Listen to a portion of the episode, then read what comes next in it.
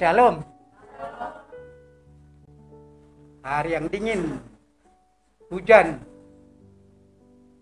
tapi malam membawa kita untuk datang bersorak-sorai memuji Tuhan dengan segenap hati kita. Kerinduan demi kerinduan mungkin sudah tertanam di dalam setiap hati kita masing-masing. Saya kurang tahu apakah kedatangan kita ke gereja ini, ke bait suci Allah ini hanya sekedar berkumpul atau hanya ingin supaya dapat bertemu dengan rekan-rekan. Dulu waktu saya masih remaja seperti adik-adik yang di depan di depan ini, waktu zaman SMA saya paling rajin ke gereja. Tujuannya bukan mendengarkan firman Tuhan, tapi melihat cewek-cewek yang cantik. Ya, dan kebetulan tanpa sengaja ada juga mungkin yang melirik saya, walaupun saya tidak mengerti, karena saya dulu katanya tampan, putih. Bukan menyembuhkan diri ya, karena ubahnya sekarang yang putih. Kemudian karena kebetulan saya terpaut dengan seorang wanita, pada zaman saya hanya terjadi surat menyurat. Bukan seperti zaman sekarang, ada yang namanya HP. Sehingga bisa berbicara langsung dan melihat wajah masing-masing. Kalau waktu zaman saya tidak bisa, hanya melalui surat ini, surat cinta ini.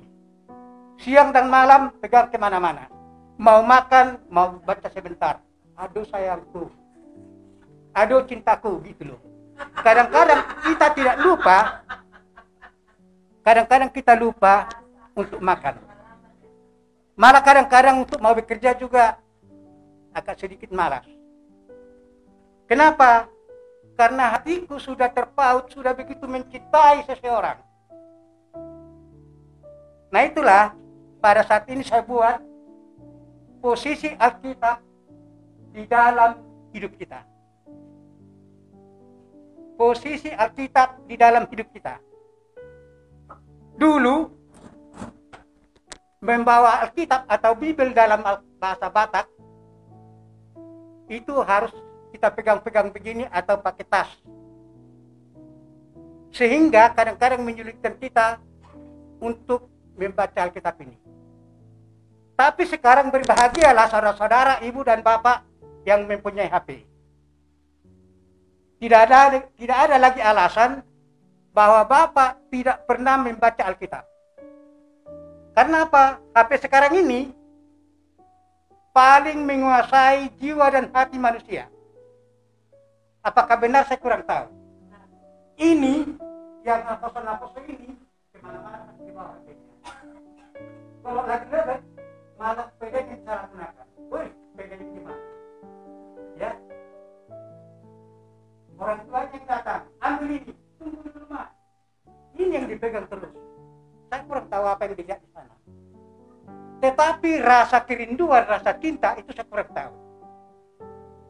Nah sekarang apa yang harus kita bicarakan, apa yang perlu kita bicarakan pada saat ini tentang posisi Alkitab di dalam hidup kita. Coba kita baca di dalam Timoteus 3 ya. Timoteus, Timoteus ya.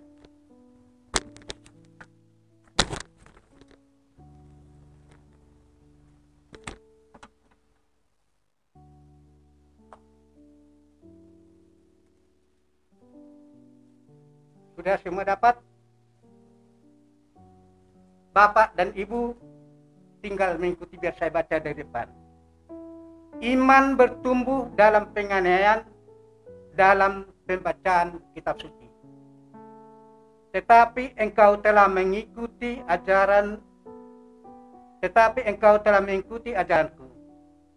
Cara hidupku, pendirianku, imanku, kesabaranku, kasihku, dan ketekunanku Engkau telah ikut menderita penganiayaan dan sengsara seperti telah kuderita di Antioquia dan di Iconium dan di Listra. Semua penganiayaan itu kuderita dan Tuhan telah melepaskan aku daripadanya. Memang setiap orang yang mau hidup beribadah di dalam Kristus Yesus akan menderita aniaya. Sedangkan orang jahat dan penipu akan bertambah jahat, mereka menyesatkan dan disesatkan. Tetapi hendaklah engkau tetap berpegang pada kebenaran yang telah engkau terima dan engkau yakini dengan selalu mengingat orang yang telah mengajarkannya kepadamu. Ingatlah juga bahwa dari kecil engkau sudah mengenal kitab suci yang dapat memberi hikmat kepadamu dan menuntun engkau kepada keselamatan oleh iman kepada Kristus Yesus. Segala tulisan yang diilhamkan Allah memang bermanfaat untuk mengajar, untuk menyatakan kesalahan, untuk memperbaiki kelakuan, dan untuk mendidik orang dalam kebenaran. Dengan demikian, tiap-tiap manusia kepunyaan Allah diperlengkapi untuk setiap perbuatan baik. Demikian firman Tuhan.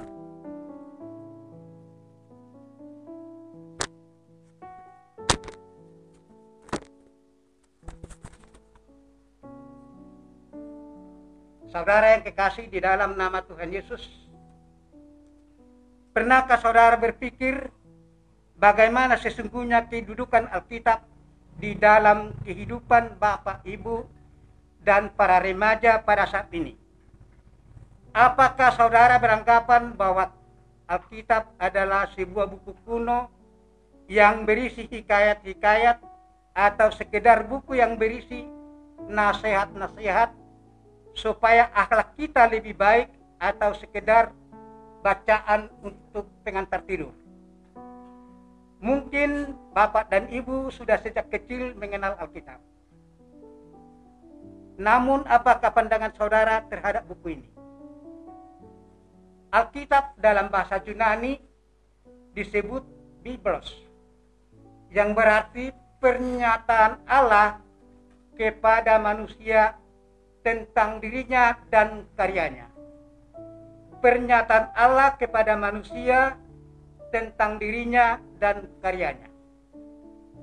Alkitab bukanlah pernyataan manusia tentang Allah, tetapi pernyataan Allah tentang dirinya dan kemuliaannya.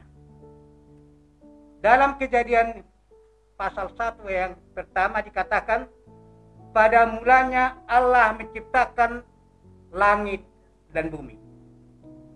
Allah ada sejak semula sebelum unsur-unsur dalam dunia ini diciptakan. Dan sebelum manusia ada. Dalam ayat ini Allah menyatakan dirinya kepada manusia, inilah aku.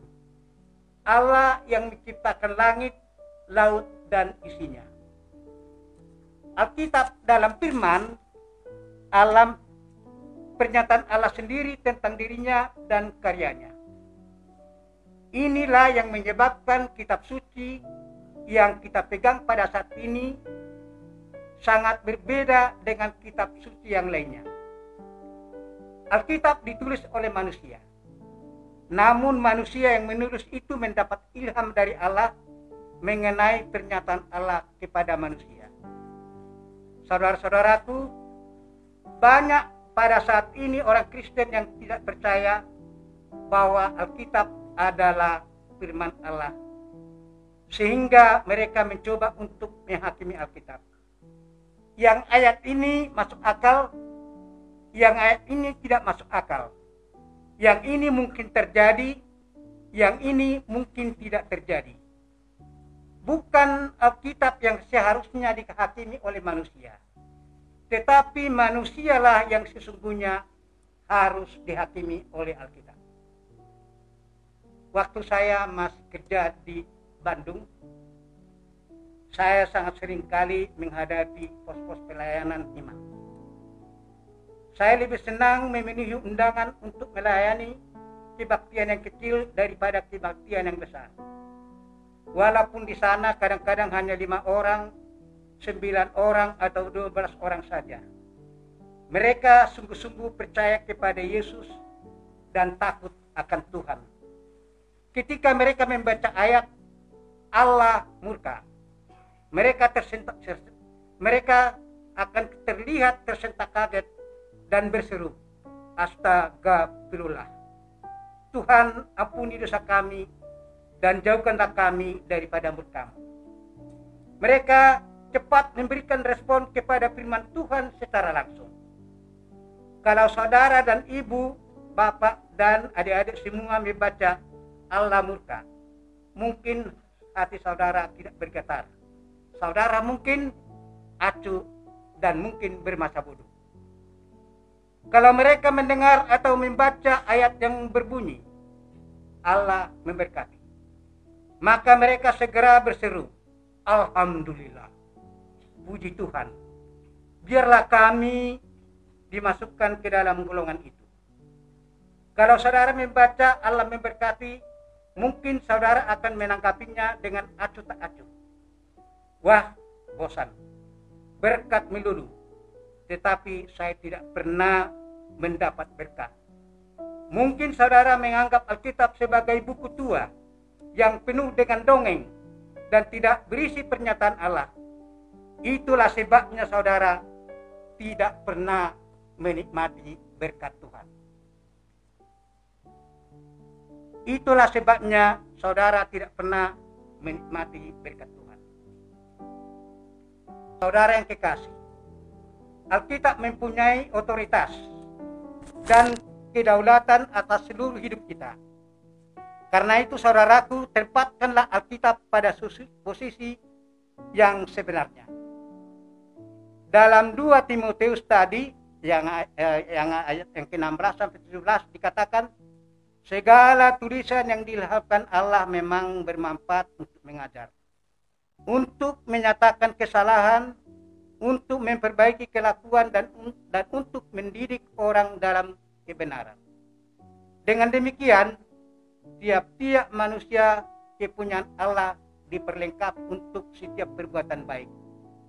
Inilah seharusnya kedudukan Alkitab dalam. Dalam 2 Petrus 1 ayat yang ke-21 dikatakan nubuat-nubuat dalam kitab suci tidak boleh ditafsirkan menurut kehendak sendiri. Sebab tidak pernah nubuat dihasilkan oleh kehendak manusia, tetapi oleh dorongan roh kudus orang-orang berbicara atas nama Allah. Dalam terjemahan lain, oleh dorongan roh kudus dituliskan, dinapaskan oleh Allah. Jadi Allah di dalam firman Allah yang diberitakan. Ada napas Allah di dalam tulisan ini. Atau dengan kata lain firman Allah itu adalah napas Allah sendiri. Coba tunjuk tangan. Siapa yang punya handphone yang ada firman Tuhan? Tolong, nggak usah tak-tak, kita kan di dalam gereja. Katanya firman yang ya firman Tuhan itu adalah nafas Allah. Alkitab itu adalah firman Allah. Berarti berbahagialah saudara. Karena apa? Nafas Allah setiap saat bisa Anda dekatkan kepada diri Anda. Sama seperti saya dulu. Saya ulangin lagi waktu masih muda saya. Saya pacaran, saya tidak ini kok nggak malu-malu karena kebetulan pacar saya ada di Jakarta, sedangkan saya sendiri kerja di Bandung. Setiap hari saya mengguru Tuhan kapan menjadi malam minggu, pasti saya begitu. Karena apa? Supaya cepat-cepat ketemu dengan si dia. Iya, saya nggak malu kok mengatakan. Mungkin bapak dan ibu yang ada di sini juga pasti. Kalau dia perempuan pasti menunggu kedatangan si si dia. Ya, Nah pada waktu bercakap-cakap karena memang sudah sangat dekat, nafas kekasih saya pasti saya rasakan apa bau jengkol, apa bau pete gitu. Kenapa orang Jawa Barat tuh senang makan jengkol? Jangan salah. Makan pete juga mau, bukan kayak orang Batak. Ya, yang busuknya dimakan, baru nanti minum tuak itu aja. Tapi kalau orang Jawa Barat benar-benar sangat suka malah lebih mahal jengkol daripada daging. Nah, saya pun merasakan karena kedekatan saya dengan pacar saya, berbicara pun pasti saya tahu nafas saya apa. Makanya dulu semprot ya. Apa namanya itu semprot? Supaya nafas kita agak sedikit harum gitu. Nah, itulah sering karena kecintaan saya kepada kekasih saya. Terus bagaimana bapak dan ibu merasakan nafas Tuhan yang setiap saat kau bawa. Kau kantongi. Karena tadi dikatakan firman Allah ada di dalam kantong. Ada di dalam HPmu. Apakah pernah Bapak Ibu rasakan nafas Allah yang bercakap-cakap dengan Bapak Ibu? Puji Tuhan. Kalau saudara bercakap-cakap dengan seorang yang sangat akrab dengan saudara, kadang-kadang saudara dapat merasakan napasnya karena ia berbicara dekat-dekat dengan saudara.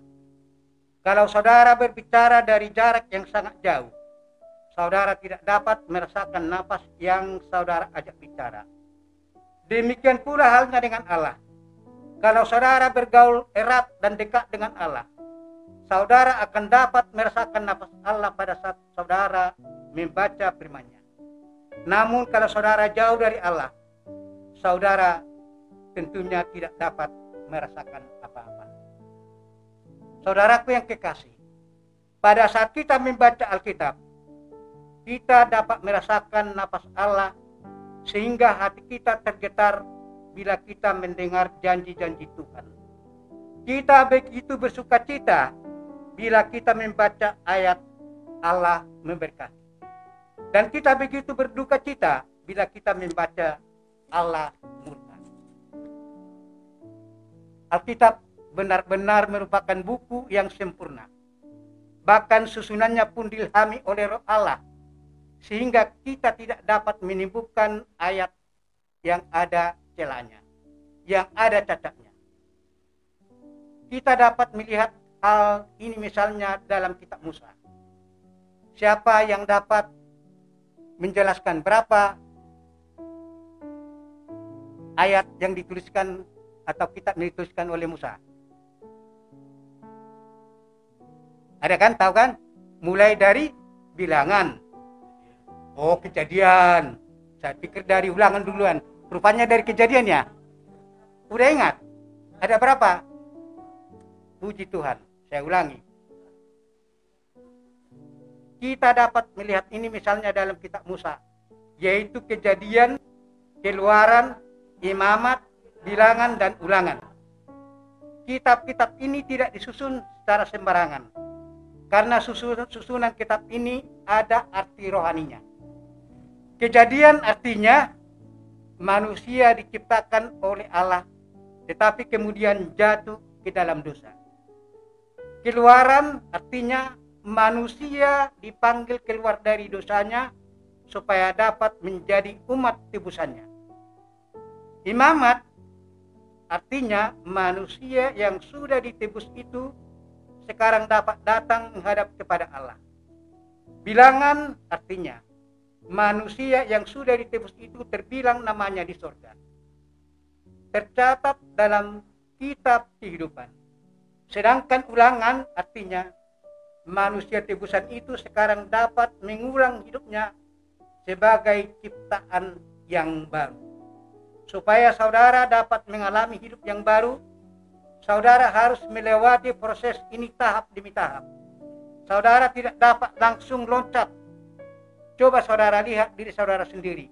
Sampai tahap manakah saudara pada saat ini. Saudara yang kekasih, Alkitab adalah salah satu buku yang ditulis oleh manusia. Namun pada saat penulisan buku ini manusia itu mendapat ilham dari Allah sendiri. Itulah sebabnya Alkitab tidak terlepas dari cara berpikir orang Yahudi. Contohnya begini. Ada firman yang mengatakan perempuan-perempuan kalau beribadah harus memakai tudung. Ada yang pernah ingat gak atau baca? Ada. Puji Tuhan. Perempuan-perempuan kalau beribadah harus memakai tudung. Mengapa saat ini perempuan-perempuan Kristen tidak memakai tudung pada waktu beribadah? Karena ini merupakan adat istiadat bangsa Yahudi. Kalau perempuan-perempuan di sana beribadah, mereka harus memakai tudung untuk menyatakan rasa hormat, tunduk, dan pasrah kepada suaminya. Adat mereka atau adat memakai tudung itu tidak perlu kita ikuti karena tidak sesuai dengan adat istiadat kita.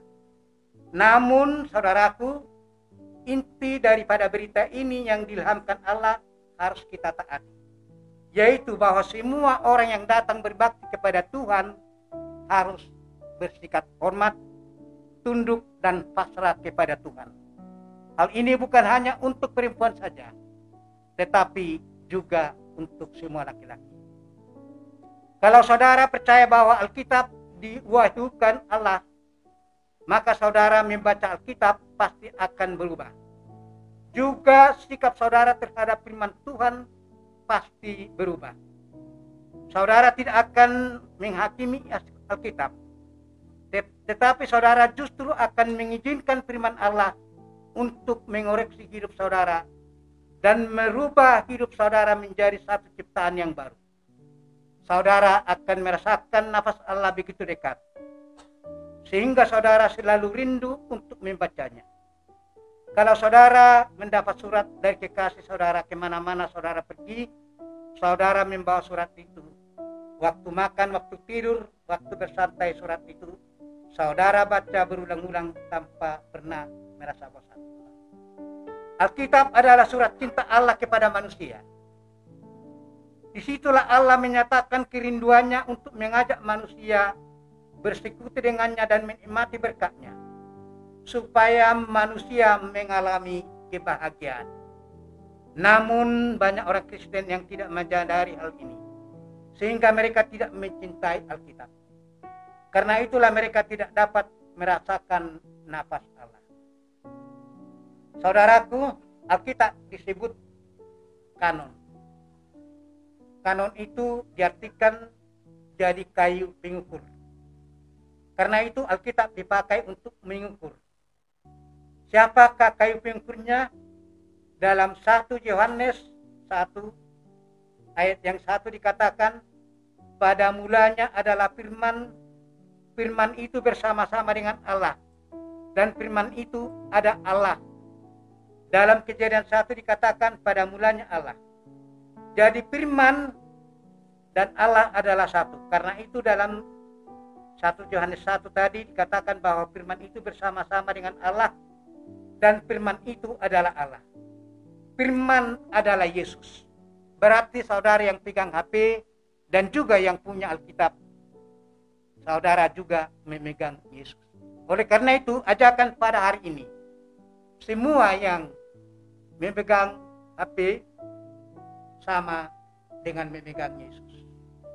Bergandengan tangan. Ya.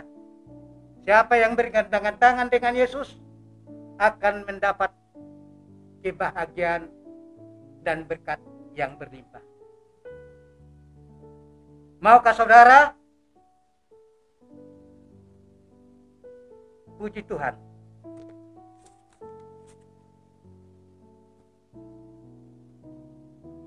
Musa penulis kitab kejadian hidup beberapa ribu tahun sehidupnya Yohanes. Namun oleh dorongan roh kudus, oleh nafas Allah mereka hidup dalam zaman yang sangat berbeda, dapat menulis hal yang sama tentang pada mulanya Allah. Kita melihat bahwa seluruh isi Alkitab menunjuk kepada Yesus kayu pengur itu. Dalam Ibrani 1 ayat 2 dan 3 dikatakan, pada zaman akhir ini telah berbicara kepada kita dengan perantaran anaknya yang telah ia tetapkan sebagai yang berhak menerima segala yang ada. Oleh dia Allah telah menjadikan alam semesta. Ia adalah cahaya kemuliaan Allah dan gambar wujud Allah dan menopang segala yang ada dengan firman-Nya yang penuh kuasa. Dan setelah ia selesai mengadakan penyucian dosa, ia duduk di sebelah kanan yang maha besar di tempat yang maha tinggi. Allah berbicara kepada manusia dengan perantaraan Yesus. Yesus adalah cahaya kemuliaan Allah dan gambar wujud Allah. Yesus menopang segala yang ada dengan firman-Nya. Jadi Yesus adalah kanon kayu pinggul itu. Kanon juga dapat berarti daftar atau catatan tentang sesuatu.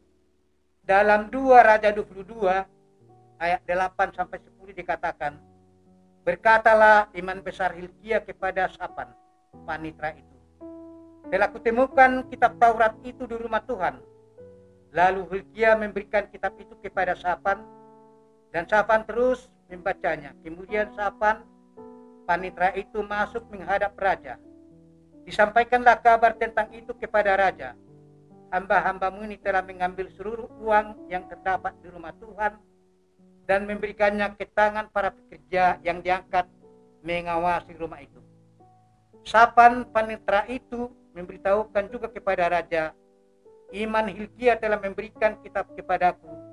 Lalu Sapan membacakannya di depan raja.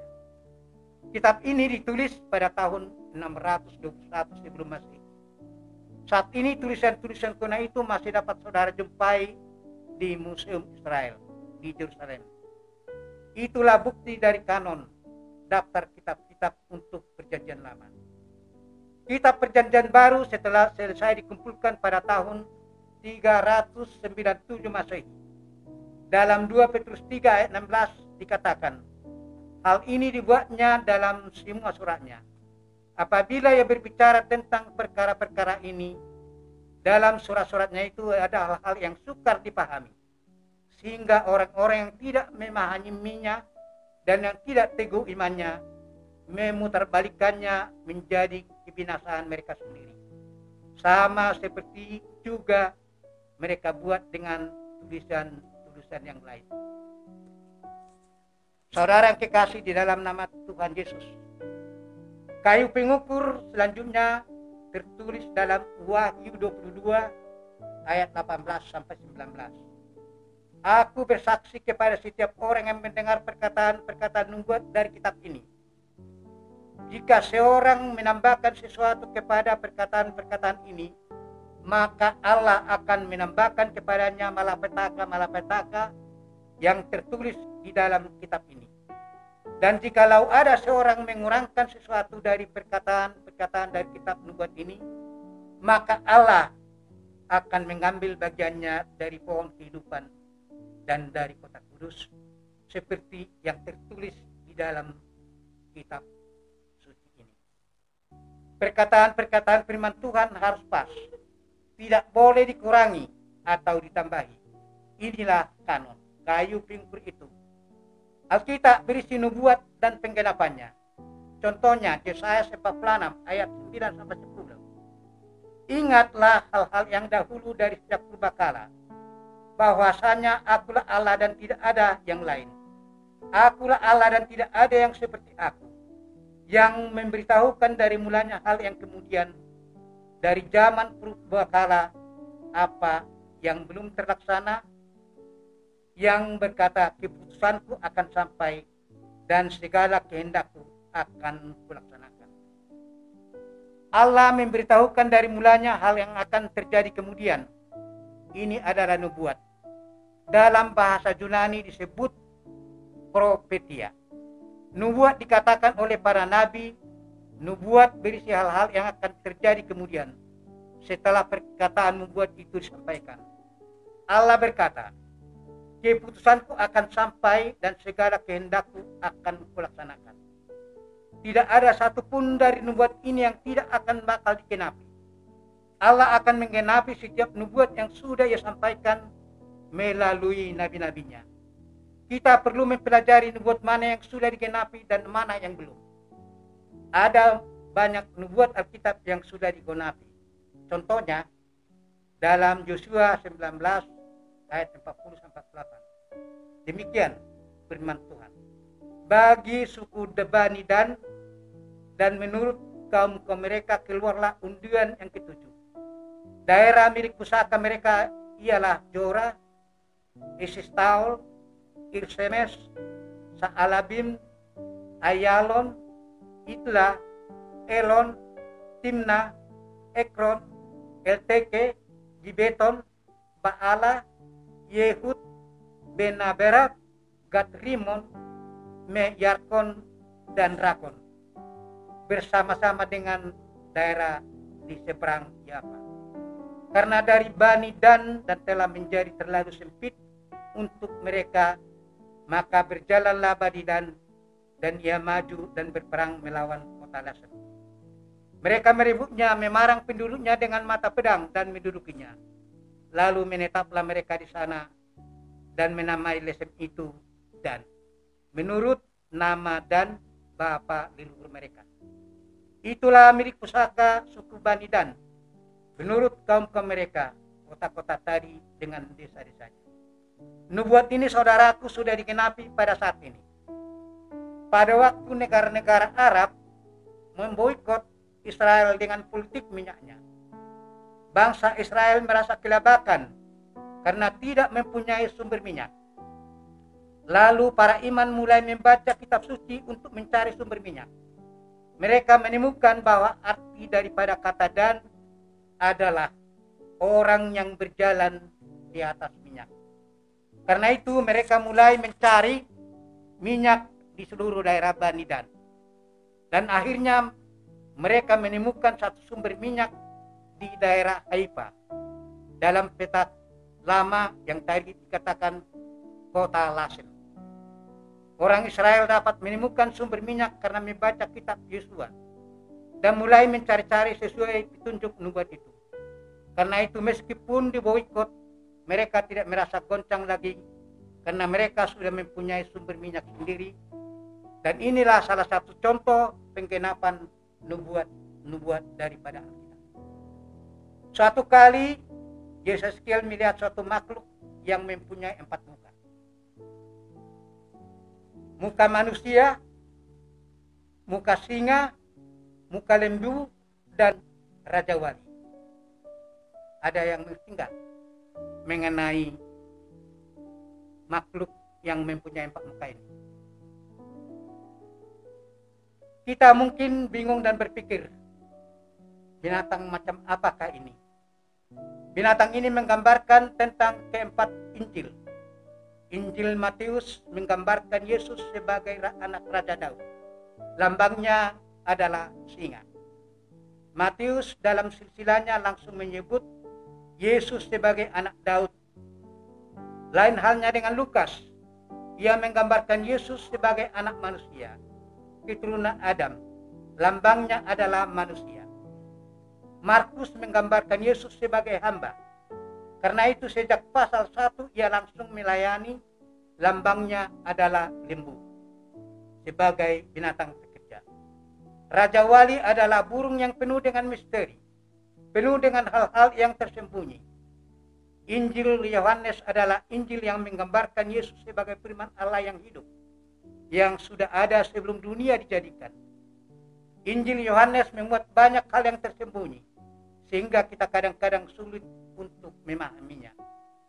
Ini itulah lambang-lambang dari keempat Injil yang jauh-jauh sebelumnya sudah dimuatkan oleh Yeskiel.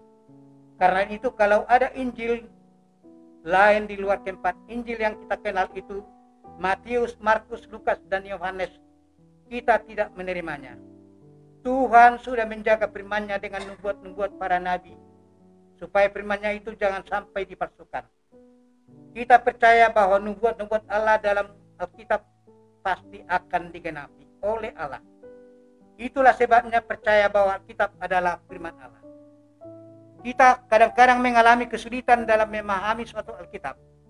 Lalu kita cenderung untuk menganggap bahwa ayat itu tidak masuk akal. Namun bagaimanakah seharusnya sikap kita sebagai orang Kristen dan sebagai orang yang percaya? Menolak ayat itu atau tidak? Kita harus melihat latar belakang ayat itu. Kita melihat cara berpikir bangsa Yahudi yang melatar belakangi ayat itu. Supaya kita dapat memahaminya dengan baik dan tidak salah tangkap. Kita tahu bahwa penulis kitab adalah orang-orang Yahudi. Karena itu cara berpikir mereka dan suasana lingkungan mereka cukup mewarnai Alkitab. Contohnya, perhatikan ya. Ada satu ayat mengatakan orang kaya sukar masuk kerajaan surga. Siapa yang pernah membaca kitab Ada yang pernah membaca enggak? Orang kaya itu sukar masuk kerajaan surga. Lebih, bu, lebih mudah seekor unta masuk melalui lubang jarum daripada seorang kaya masuk ke dalam kerajaan surga. Oh berarti ada ya. Bayangan kita tentang jarum adalah jarum jahit. Karena itu kita cenderung untuk menganggap ayat ini tidak masuk akal. Benang saja susah dimasukkan ke dalam lubang jarum, apalagi unta. Namun kalau kita melihat latar belakangnya, kita akan mengetahui bahwa yang dimaksud Yesus dengan lubang jarum itu adalah sebuah pintu gerbang di Yerusalem yang bernama lubang jarum. Pintu ini sangat sempit dan hanya cukup untuk masuk satu orang satu ekor unta saja. Kalau unta itu masuk mau masuk, ia harus menanggalkan beban-bebannya dan menundukkan diri. Ini berbicara tentang kerendahan hati. Untuk masuk ke dalam kerajaan surga, kita tidak dapat mengandalkan kekayaan kita atau kebaikan kita. Itu hanya anugerah Allah semata-mata melalui pengorbanan Yesus di atas kayu salib. Karena itu kita harus merendahkan diri. Contoh kedua, ada satu ayat yang mengatakan hendaklah perempuan itu berdiam diri di dalam pertemuan-pertemuan jemaat. Sebab mereka tidak diperbolehkan untuk berbicara. Jika mereka ingin mengetahui sesuatu, Baiklah mereka menanyakan kepada suaminya di rumah. Sebab tidak sopan bagi perempuan untuk berbicara dalam pertemuan jemaat. Ada yang pernah membaca ayat ini enggak?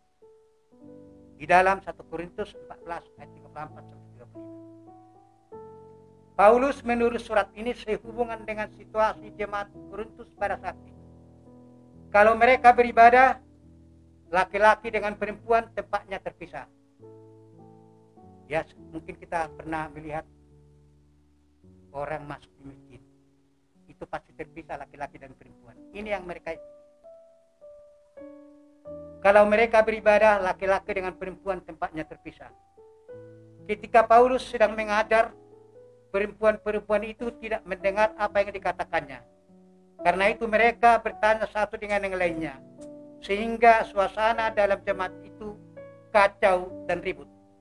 Itulah sebabnya untuk memenangkan suasana Paulus berkata bahwa perempuan-perempuan itu tidak boleh berbicara dalam setiap pertemuan ibadah dan supaya mereka bertanya kepada suaminya di rumah. Ini pun saudara yang kekasih kita sering salah tangkap dengan ayat ini. Sehingga kita berkata bahwa orang perempuan tidak boleh mengajar, tidak boleh menjadi pendeta. Ini sangat keliru karena tidak sesuai dengan konteksnya. Supaya kita dapat mengerti firman Tuhan dengan baik, kita memang perlu untuk mempelajari latar belakangnya.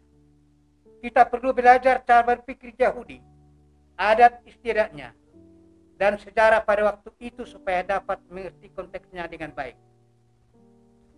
Suatu kali Tuhan pernah berkata bahwa jalan yang benar itu sempit. Ini pun ada pernah enggak membacanya? Suatu, suatu kali Tuhan pernah berkata bahwa jalan yang benar itu sempit. Memang kalau kita pergi ke Israel, siapa yang sudah pernah ke Israel? Berarti belum ada sama dengan saya. Memang kalau kita pergi ke Israel, di sana ada satu tempat yang bernama mata air Gihon. untuk menuju ke tempat itu kita harus melewati suatu celah yang kanan kirinya adalah batu-batu gunung. Celah itu pas untuk satu orang saja. Anehnya, celah itu pas untuk yang kurus seperti saya ini. Tetapi juga pas untuk orang yang sangat gemuk. Mana gemuk? Oh iya, iya, iya. Untuk siapa pun celah batu itu pas. Hal ini menggambarkan bahwa jalan keselamatan itu bersifat pribadi. Tidak bisa diwakilkan kepada orang lain. Meskipun ayah kita pendeta atau penginjil, kita tidak bisa ikut selamat bersamanya. Tuhan tidak mempunyai cucu. Tuhan hanya mempunyai anak. Setiap orang yang mau menerima keselamatan harus bertemu dengan Tuhan secara pribadi. Di Israel kita dapat menjumpai banyak keajaiban. Salah satunya celah gunung itu. Ada satu tempat lagi yang sangat ajaib, yaitu jalan pendakian di Bukit Jaitun yang berjarak kira-kira setengah kilometer. Suatu kali saudara saya berbicara tentang pendakian itu. Mereka menaiki mobil dan tiba-tiba mobil itu mendaki tetapi tiba-tiba mobil itu mundur sehingga direm. Karena jalan itu naik maka seharusnya mobil itu akan mundur ke belakang. Namun anehnya hal itu tidak terjadi. Mobil itu tetap berhenti di tempat itu dan tidak mundur ke belakang. Kalau saudara tidak percaya coba saudara pergi ke Israel untuk melihatnya mau nggak? Puji Tuhan. Orang Israel banyak melihat keajaiban Tuhan, tetapi mereka tidak mau percaya. Itulah sekarang yang dipertanyakan kepada kita. Kita ini sudah banyak melihat keajaiban yang diberikan oleh Tuhan kepada kita. Tentunya kita berkata bahwa saya tidak pernah melihat keajaiban yang dilakukan oleh Tuhan. Apakah benar demikian? Apakah Bapak dan Ibu dan saudara-saudara, terutama remaja ini, sudah pernah melihat keajaiban yang dilakukan oleh Tuhan? Kalau saya katakan kita omong kosong semua. Karena apa? Di Alkitab semua sudah ada dituliskan apa keajaiban-keajaiban yang dilakukan oleh Tuhan Yesus yaitu menyembuhkan yang berpenyakit, menghidupkan yang orang yang mati, banyak banyak cukup banyak. Mereka tetap keras kepala dan bandel. Karena itu Tuhan berkata berbahagialah orang yang percaya meskipun ia belum melihat. Tuhan sudah menyatakan dirinya kepada manusia melalui Alkitab.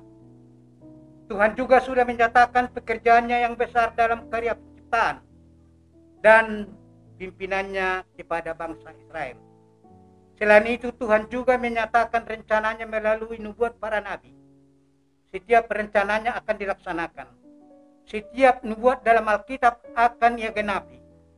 Hari-hari ini Tuhan akan menggenapi semua nubuat itu. Sudahkah Bapak dan Ibu menempatkan Alkitab pada posisi yang sebenarnya dalam hidup saudara? Sudahkah saudara mengutamakan firman Tuhan lebih dari segala sesuatu dalam hidupmu. Segala tulisan yang dihankan Allah memang bermanfaat untuk mengajar, untuk menyatakan kesalahan, untuk memperbaiki kelakuan, dan untuk mendidik orang dalam kebenaran. Dengan demikian, tiap-tiap manusia kepercayaan Allah, kepunyaan Allah diperlengkapi untuk setiap perbuatan baik. Demikian firman Tuhan pada kebaktian kita pada hari ini. Kiranya Tuhan memberkati firman-Nya dan menjadi berkat yang berlimpah bagi kita yang hadir pada saat ini. Kita berdoa.